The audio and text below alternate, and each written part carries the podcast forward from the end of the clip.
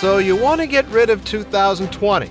Can't wait for next month when we can kiss 2020 goodbye. Well, you know that in 2021, several major racetracks in the United States won't allow horses to run on Lasix, not just in two year old races, but also stakes races. We'll get an update on this experiment from a doctor with a bird's eye view of Lasix free racing. Plus, perhaps you remember our report about the building of a fancy racetrack and resort in St. Lucia. Well, you might see a similar complex spring up on another Caribbean island, Antigua. We'll have all that and more on this edition of In the Gate. They're in the gate. They're about to move in. They roll sack. And they're off. As they move to the top of the stretch. It's a head-moving finish.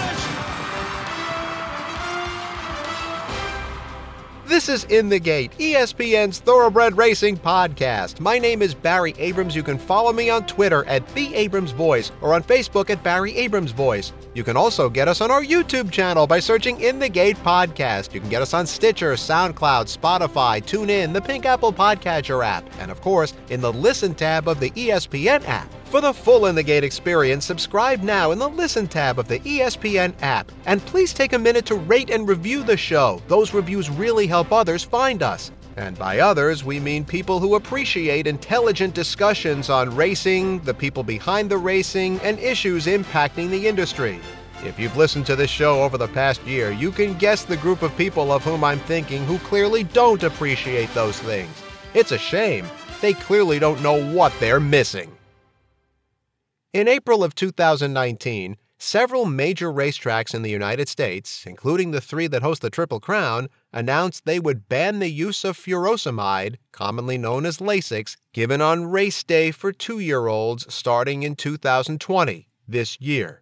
Then in 2021, the ban would essentially follow that class, but only when it comes to stakes races. No Lasix for any horse in a stakes race or juvenile race next year, regardless of age. Stakes races, of course, include the Triple Crown. For those of you not completely familiar with the situation, Lasix is a diuretic that is given to horses four hours before a race to drain fluid from them. It was first approved for racing in 1974. By lowering the volume of fluid, there is less pressure put on the walls of the capillaries in the lungs as the horse's blood pumps faster while the horse is at full exertion. With full water in their systems, some horses' capillaries can burst and the horse will spit up blood after a race. The problem with draining fluid from the horse before a race is would you go for a run while you're dehydrated? Probably not. You would want to be just the opposite, as hydrated as possible, though humans don't spit up blood from running the way horses can. Nonetheless, the US and Canada are the only countries that allow Lasix to be given to a horse on the day that it races. There were some industry groups that immediately voiced their support for the phase out of Lasix, including the Jockey Club and the Kentucky Thoroughbred Association, as well as the Breeders' Cup, which we'll get to in a moment. But as you can imagine, this process didn't happen without some friction. For example, you know that the Stronach Group owns the two thoroughbred tracks in Maryland Pimlico, which hosts the Preakness, and Laurel. In June, the Stronach Group went before the Maryland Racing Commission seeking state approval to run two year old races without Lasix. The commission cracked the knuckles of the Stronach Group with a ruler. The commission didn't order two year old races to be run in Maryland, but said that they couldn't run two year old races without Lasix. Eventually, in July, the Commission and the Stronach Group agreed to a Lasix free pilot program through 2023. The Breeders' Cup, which rotates among several tracks in several states, also agreed to the phase out of Lasix. So earlier this month, Future Stars Friday, the first day of the Breeders' Cup, featured horses all running without furosemide. Golden Pal wins it by a length on the line. Fire at will to the front and drawing clear in the juvenile turf. Vequist just keeps on running. Vequist to win the Breeders' Cup Juvenile Fillies. Aunt Pearl, final furlong, leads it by five. Aunt Pearl wins it. Essential Quality and Luis Saez have won the TVG Breeders' Cup Juvenile. That was a bigger step than it looked, by the way. Considering that in 2012 the Breeders' Cup ran its two year old races Lasix free, but then backtracked and did away with the ban entirely in 2013. So, how did the horses this year come out of these races? Well, Dr. Stuart Brown had a bird's eye view of the horses before and after the races, since he's the track veterinarian at Keeneland, where the Breeders' Cup was held this year, and so we welcome Dr. Brown here to In the Gate. What are your general thoughts about the condition of the two year olds before and, most importantly, after the Breeders' Cup races with regard to bleeding? Yeah, I think, uh, you know, generally speaking, we had really good feedback from horsemen uh, and the private practitioners, the veterinarians that care for all those horses in a post race setting relative to their experience with a lot of horses, especially on the Breeders' Cup Friday that encompassed our two year old racing. And most of, I think, what we've all talked about a little bit from both uh, a regulatory side, from the safety side, but also practically speaking from the private practitioner side about how horsemen work with their veterinarians as the attending veterinarians, like private uh, almost like primary care physicians do for you and I as human patients, about what goes into caring for those horses uh, optimally for them to compete, for them to train and then to race, and all the things that go into that. And how do you manage their overall health to include their respiratory health? in terms of ameliorating, you know, the symptoms and, and, and, the condition of exercise-induced pulmonary hemorrhage or EIPH, as we call bleeding. And I think one of the things we all talked about going into the shift in mindset relative to two year old racing is, you know, a, a, lot of the philosophy we've had about how you utilize Lasix is also a little been a little bit like preventative medicine. You know, uh, we know succeeding incidents relative to EIPH can become cumulative, and so they can certainly enhance, you know, the incidence rate or potentially the severity. But as we had moved through uh, several decades of Lasix use, we began to find that you know more and more horses are always you know accounted for on the on the Lasix list, so that it's being used in a preventative manner in order to prevent you know the occurrence or ameliorate the symptoms. Um, probably more well defined, ameliorate the symptoms we see with bleeding, and so it clouded our judgment, I think, to some degree, and in my opinion, about what's the true incidence rate anymore. You know, because we're proactively working to manage for an endpoint being, you know, the occurrence of EIPH, which causes horses, you know, to to to experience, you know, a discomfort or to change, you know, sort of how they'll be able to perform optimally.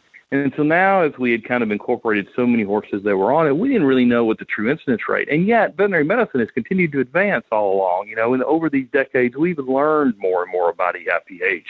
We've learned more and more about how to care for the horses. We've learned more about how to control the allergens in their environments. And so, as we moved through this continuum, especially in Kentucky, where we'd step forward with restricting the use of Lasix in our racing population of two year olds this year, we were going to be able to step back from the situation and say, okay, what's the real incidence of this issue? How really bad is it? And what about the things that we're doing today in 2020 uh, with good horsemanship, um, well managed, you know, populations of horses that receive good veterinary care and what is the real incident rate that we now experience on race day in a true post race situation, not that we're just sort of sitting here always just looking for you know the most severe cases that we can visually see, but also what do we see at an endoscopic level when we really go down and look at what's happening in the in the in the uh, in the airways of the racehorse. And what we're kind of finding is that most of the things that we're discovering in a post race situation parallel what we have anticipated in the more severe cases. So, you know, somewhere in the neighborhood of 83 to 85% of those horses, we find, you know, minuscule amount, even, you know, either zero or a trace, which might be a little droplet somewhere in the entire airway of a horse that's being examined post race. And the other population of horses may be somewhere between a 1 and what we would call a five, with a one being the least severe and a five being the most severe. And so, if we look back at studies that have been done to look at this problem or this issue internationally, you know, we begin to look at the more severe cases populating that group of horses that may be, you know, the 15% realm. So they're similar to what we've probably been learning. And we're also getting greater comfort level on being able to manage those horses going into those races and feel comfortable about how they're performing optimally uh, without the support of Lasix. All right, there's a whole lot to unpack there. So let's go through one thing at a time. What did you find with the horses who ran the two year olds after the Breeders' Cup races with regard to bleeding? Well, I think, you know, uh, like I say, uh, anecdotally and in conversations we've had with them, we have found, you know, a very low incidence number of those horses that experience clinical EIPH. Not zero, but a very low number and uh, and they parallel what our expectations would be that you know most for the most part about 85 percent of those 83 to 85 percent of those horses showed no evidence of EIPH, which I think is reassuring to us because going into this. It's like a lot of things, right? You know, when you change the landscape of something and then you do it the first time, you know, you you you brace not knowing what whether or not you know your head, your expectation is what is going to be the realized outcome. And I think for the most part, especially here at Keeneland, because we monitored the population of two year olds that participated in our short July meet as well as in our October fall meet. And our experiences from those two seem to be very well supported and paralleled with what we saw in the Breeders' Cup races, which I think is really an important thing to take away from this experience, too, because if you think about what has happened to racing in 2020 and the compression of the racing schedule, where we've had these interruptions due to the pandemic, and we've had horses that have been delayed in their you know development and then their ability to get to the races. Many, many horses that you had in the summer were definitely ones only starting for the first time. And you will lead up through that continuum to the Breeders' Cup, where now you have horses who have you know, move through the first time starting process as two year olds, and they're going to be getting stretched out to either be sprinters or distance horses. So they may be now running two turns. They may be running on grass versus dirt. And so we now begin to see in our Breeders' Cup experience some of the outcomes of what the career of those two year olds has been in 2020. And now what happens when they don't have the support of furosemide or Lasix on EIPH. And it has remained fairly consistent across all those experiences what the outcomes looked like to us in those conversations. Did you notice any difference in the post race energy level of the horses running without Lasix on Friday versus the horses who did run with Lasix on Saturday? You know, I don't know that. I, I guess I don't really know that I could could say that I, you know, with, with confidence whether I could, you know, state that there was a difference. And I'm not real sure that I was necessarily in a position to where I could have, you know, evaluated or monitored those horses. You know, I think, you know, probably at the heart of your question has been, you know, what a lot of folks have talked about relative to the washout effect that potentially could accompany uh, horses in a post-race situation with Lasix use. And, you know, keeping in mind a whole lot of different things sort of go into the impact there relative to weather which we did have a fairly you know warm uh, weather environment for November for Kentucky for our Breeders' Cup races. But I think things seem to be fairly consistent. I think across the experience of those horses on both of those days versus what we'd seen in the fall. Now you also talked about feedback. Back in 2012, when the Breeders' Cup ran their two year old races without Lasix, Dr. Larry Bramlage, the on call vet from the American Association of Equine Practitioners, said that none of those horses bled. This year, I searched for social media chatter from horsemen about their two year olds who ran in the Breeders' Cup. I didn't see any such chatter.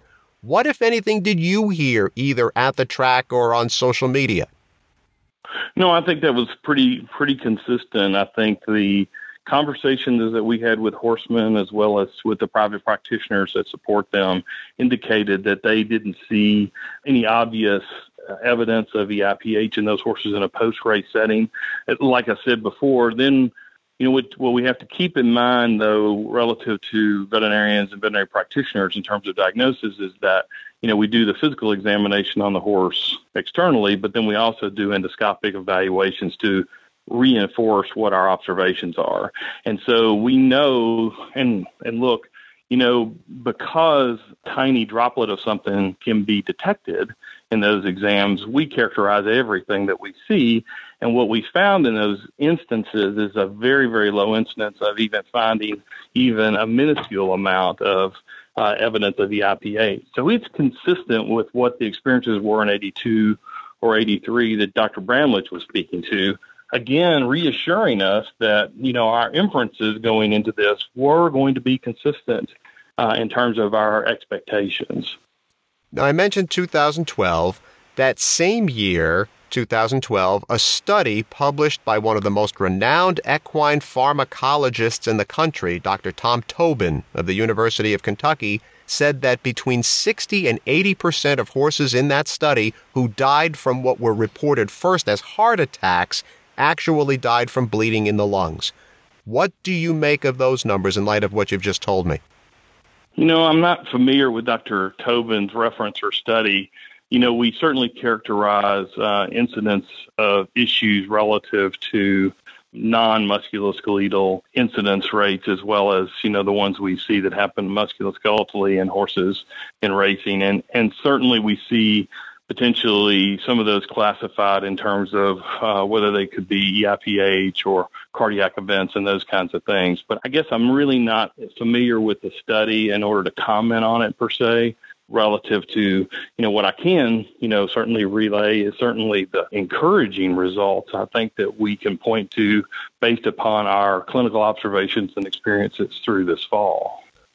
We are chatting here on In the Gate with Keeneland Racecourse veterinarian Dr. Stuart Brown. As you know, in 2021, the Lasix phase out at many of the major tracks in the United States will extend not only to all juvenile races, but also to all stakes races for racehorses of any age.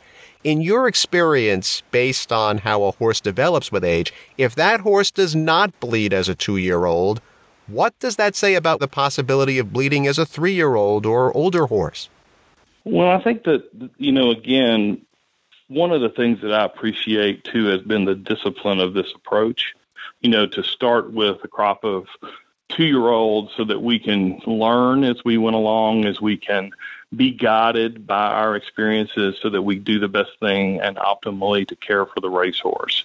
And I think that we can take away from our 2020 experiences, which has been obviously unlike a lot of others in terms of a racing calendar, have been, you know, our, our ability to kind of be insightful, uh, introspective, investigatory, as we move through the continuum and we're focused on this two year old group. Now, you know, we will watch and monitor that population as they go into their three year old season and be able to also understand okay, so what is it about the continuing regimen of a horse that moves through their career from two to three as they mature and as they get more starts and as they perform and as they actually refine, you know, their athletic abilities, whether they be sprinters or they be dirt horses or grass horses or distance horses, as they hone in more and more on what their particular skill set is, we'll then be able to continue to monitor what is the likeliness or the prevalence of EIPH to develop throughout their careers.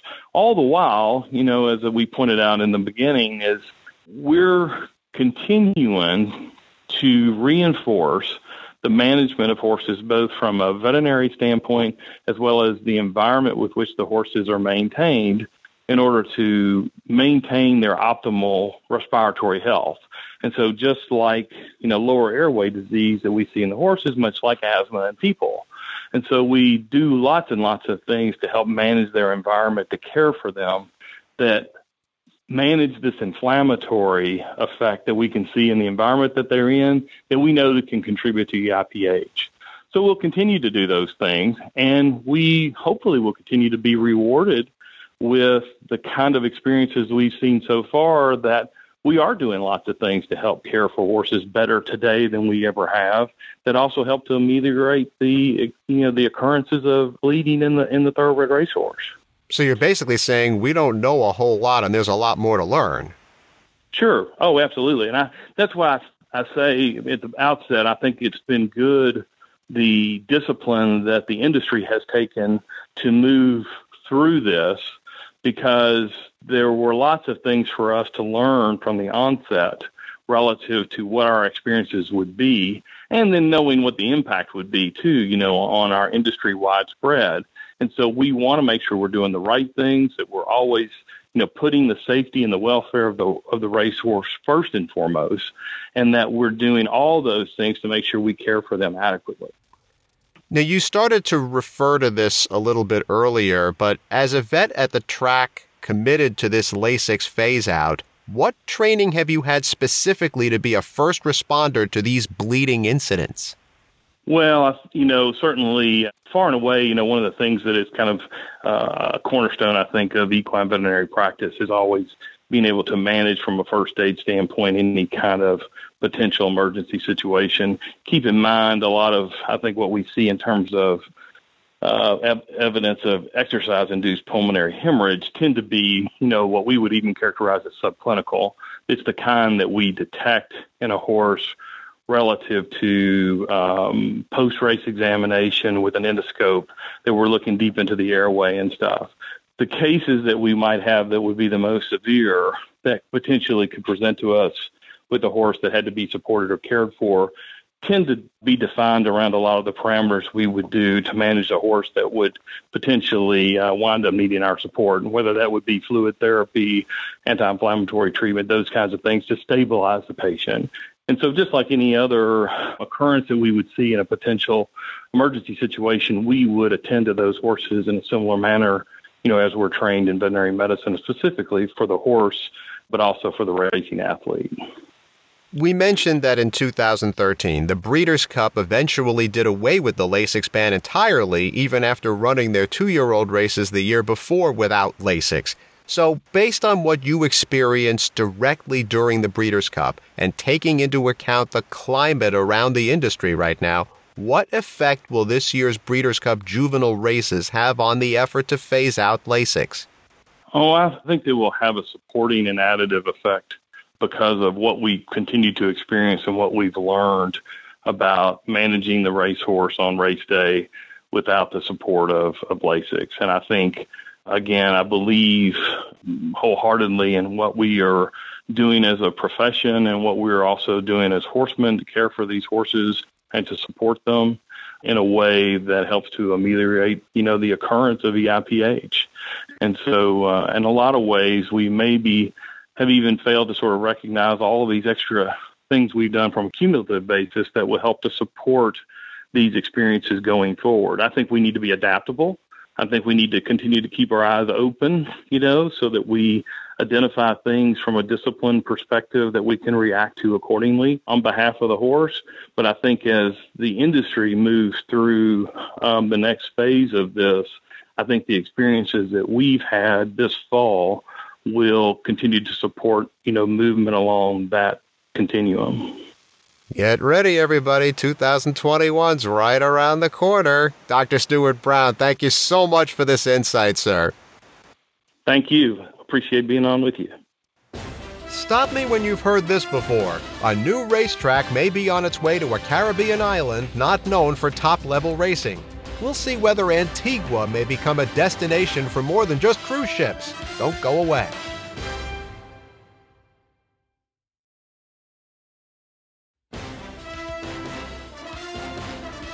Welcome back to In the Gate. You might remember that about a year ago we reported on the opening of a new racetrack in the Caribbean, specifically on the island of St. Lucia. It was called the Pearl of the Caribbean, and along with the track came a casino, resorts, a marina, shopping, and even high end residential areas. But as we reported, the deal between the developer, Teo Ah Khing, who also runs the China Horse Club, and the St. Lucian government was pretty one sided in the developer's favor. The idea for the Pearl of the Caribbean, though, did not start with Teo Ah Khing. It started with a man named Winston Trim, a lifelong horseman who worked in New York under trainer Robert Barbera. Reportedly, Trim spent much of his adult life trying to bring racing to his native St. Lucia, and with Teo Ah Khing's help and, uh, leverage, the deal happened. Incidentally, Trim did not live to see his dream realized.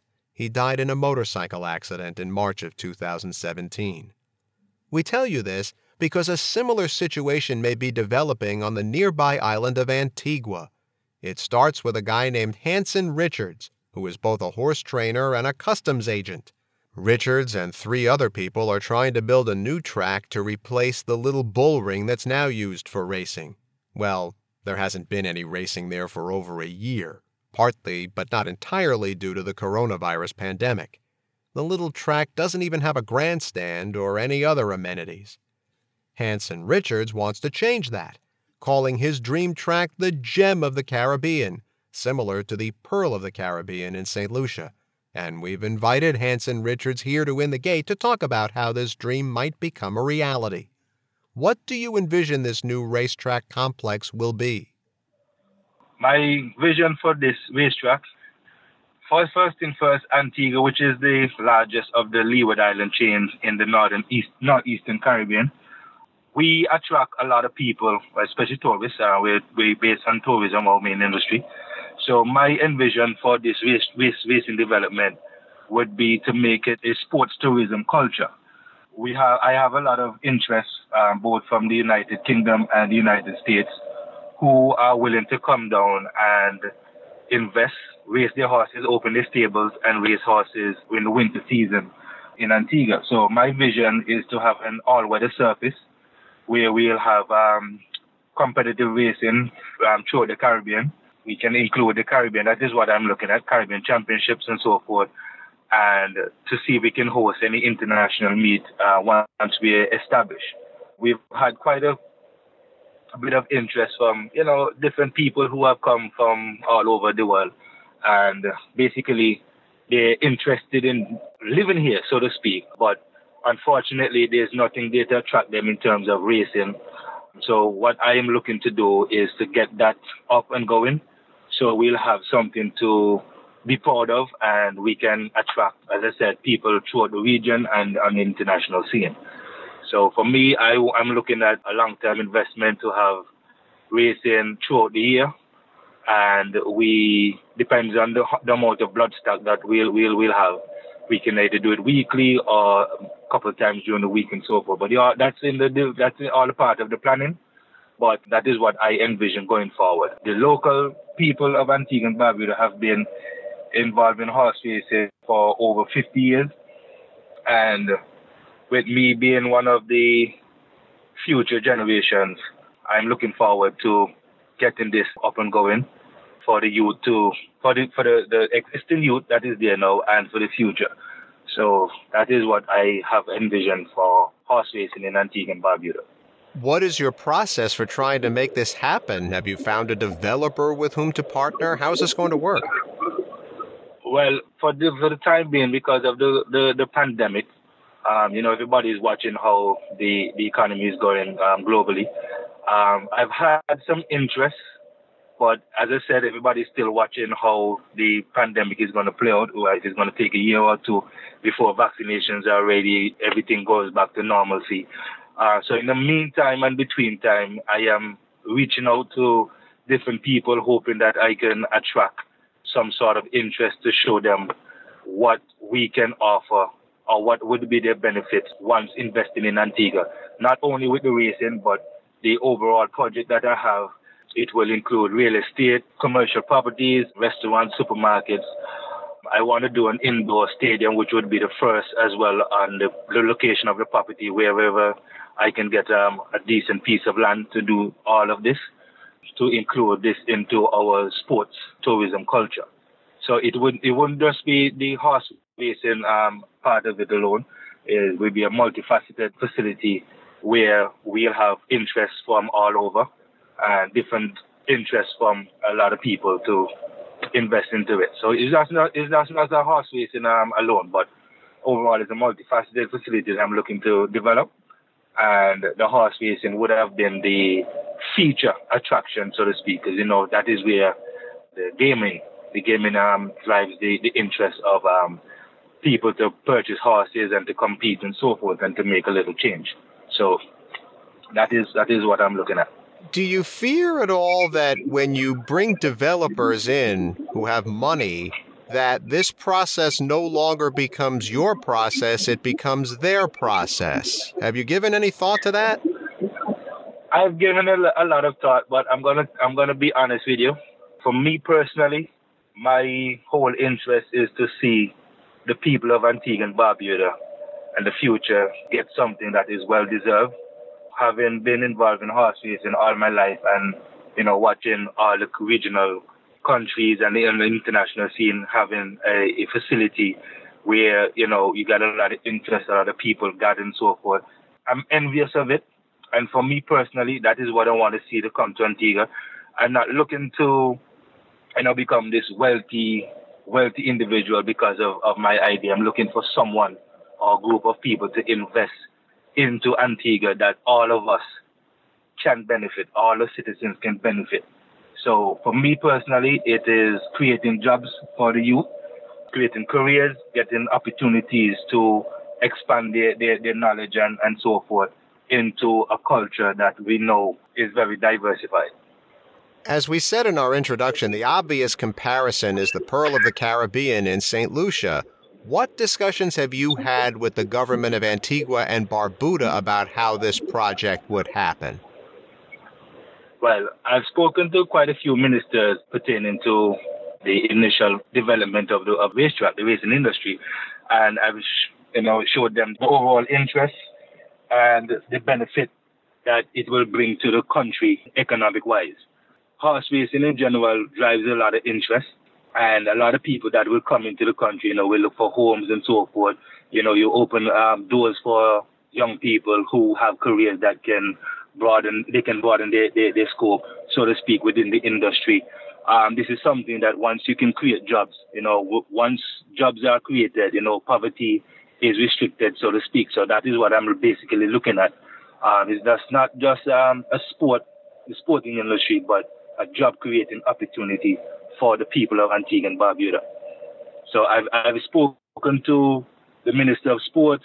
I've had discussions with my uncle, who is the Minister of Information and Technology. I've spoken to the Aviation Minister, quite a few people in government, government officials and so forth, members of Parliament, to let them know the existing product that we have. It is basically we're not driving, we're not creating any sort of interest or any sort of wealth, so to speak. No, no job creation is there. The racetrack is basically, you know, a, a backyard fun and game stuff. And, you know, horse racing is not that.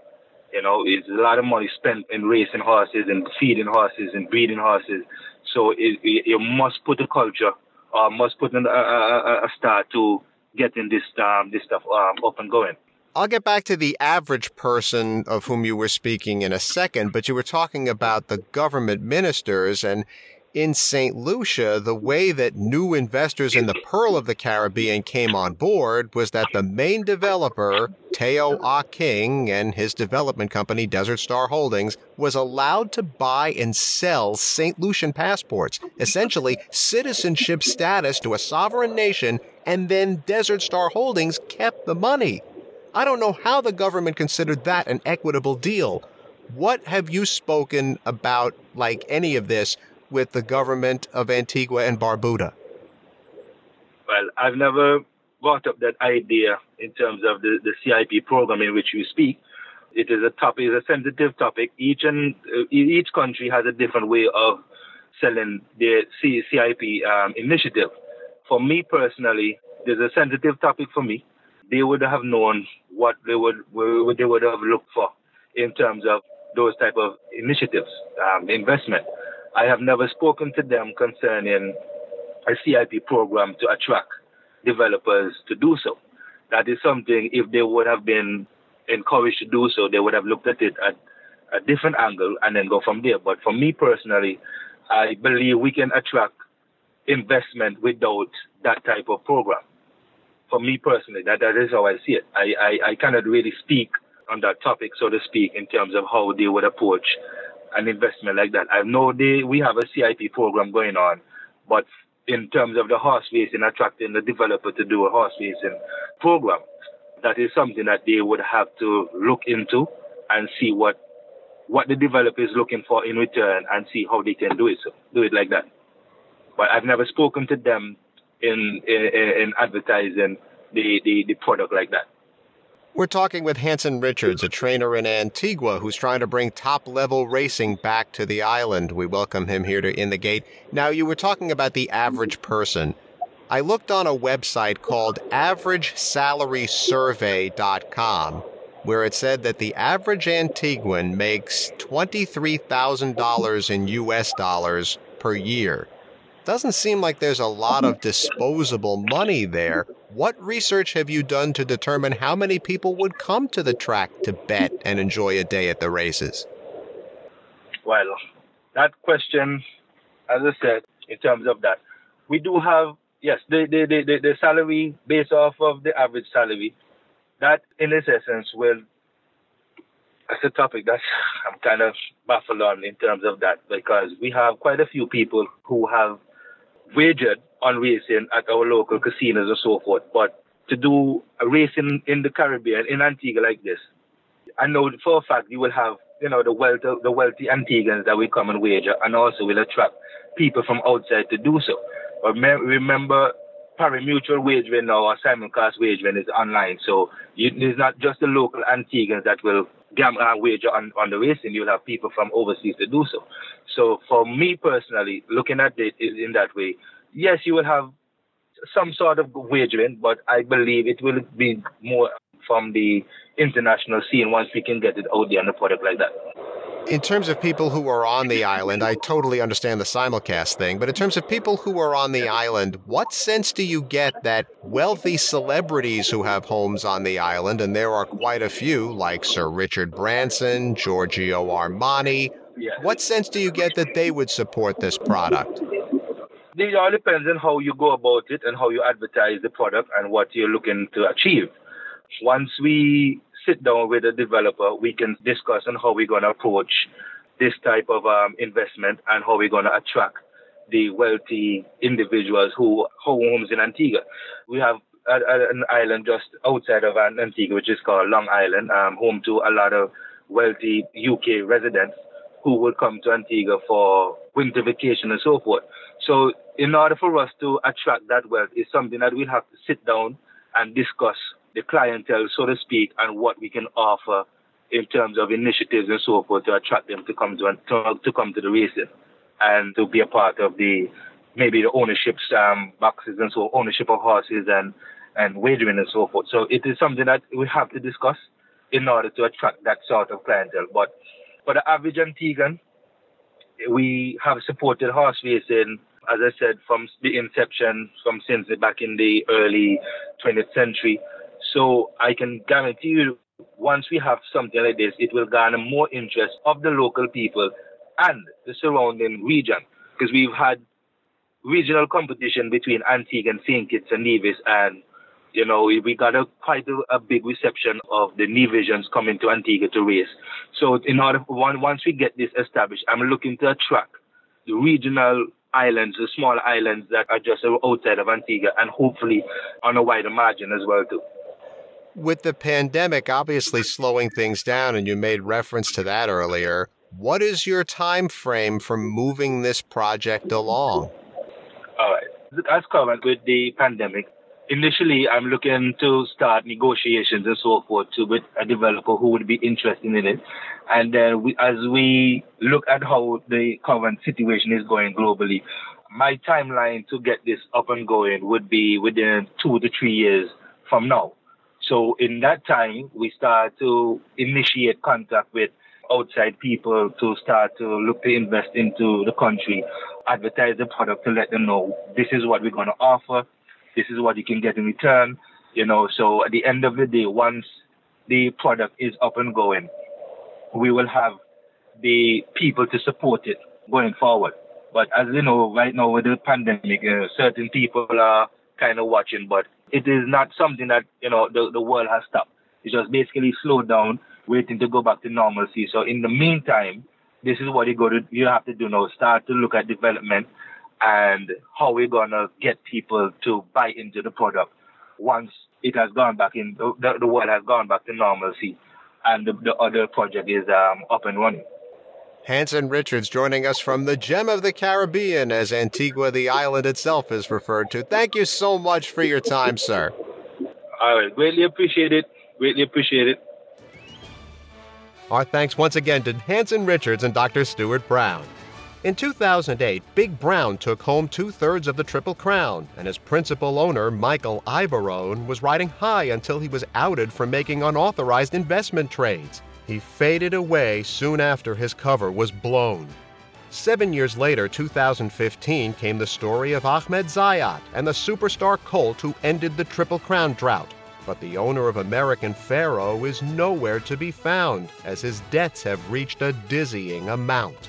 His stables in receivership, his assets almost all sold. He compulsively bought but could not pay the bills, which seems impossible to believe since Pharoah's breeding rights should have rendered financial mountains into small hills. Mike Iavarone still owns horses, but on a smaller scale. Who knows if Zayat will ever do the same?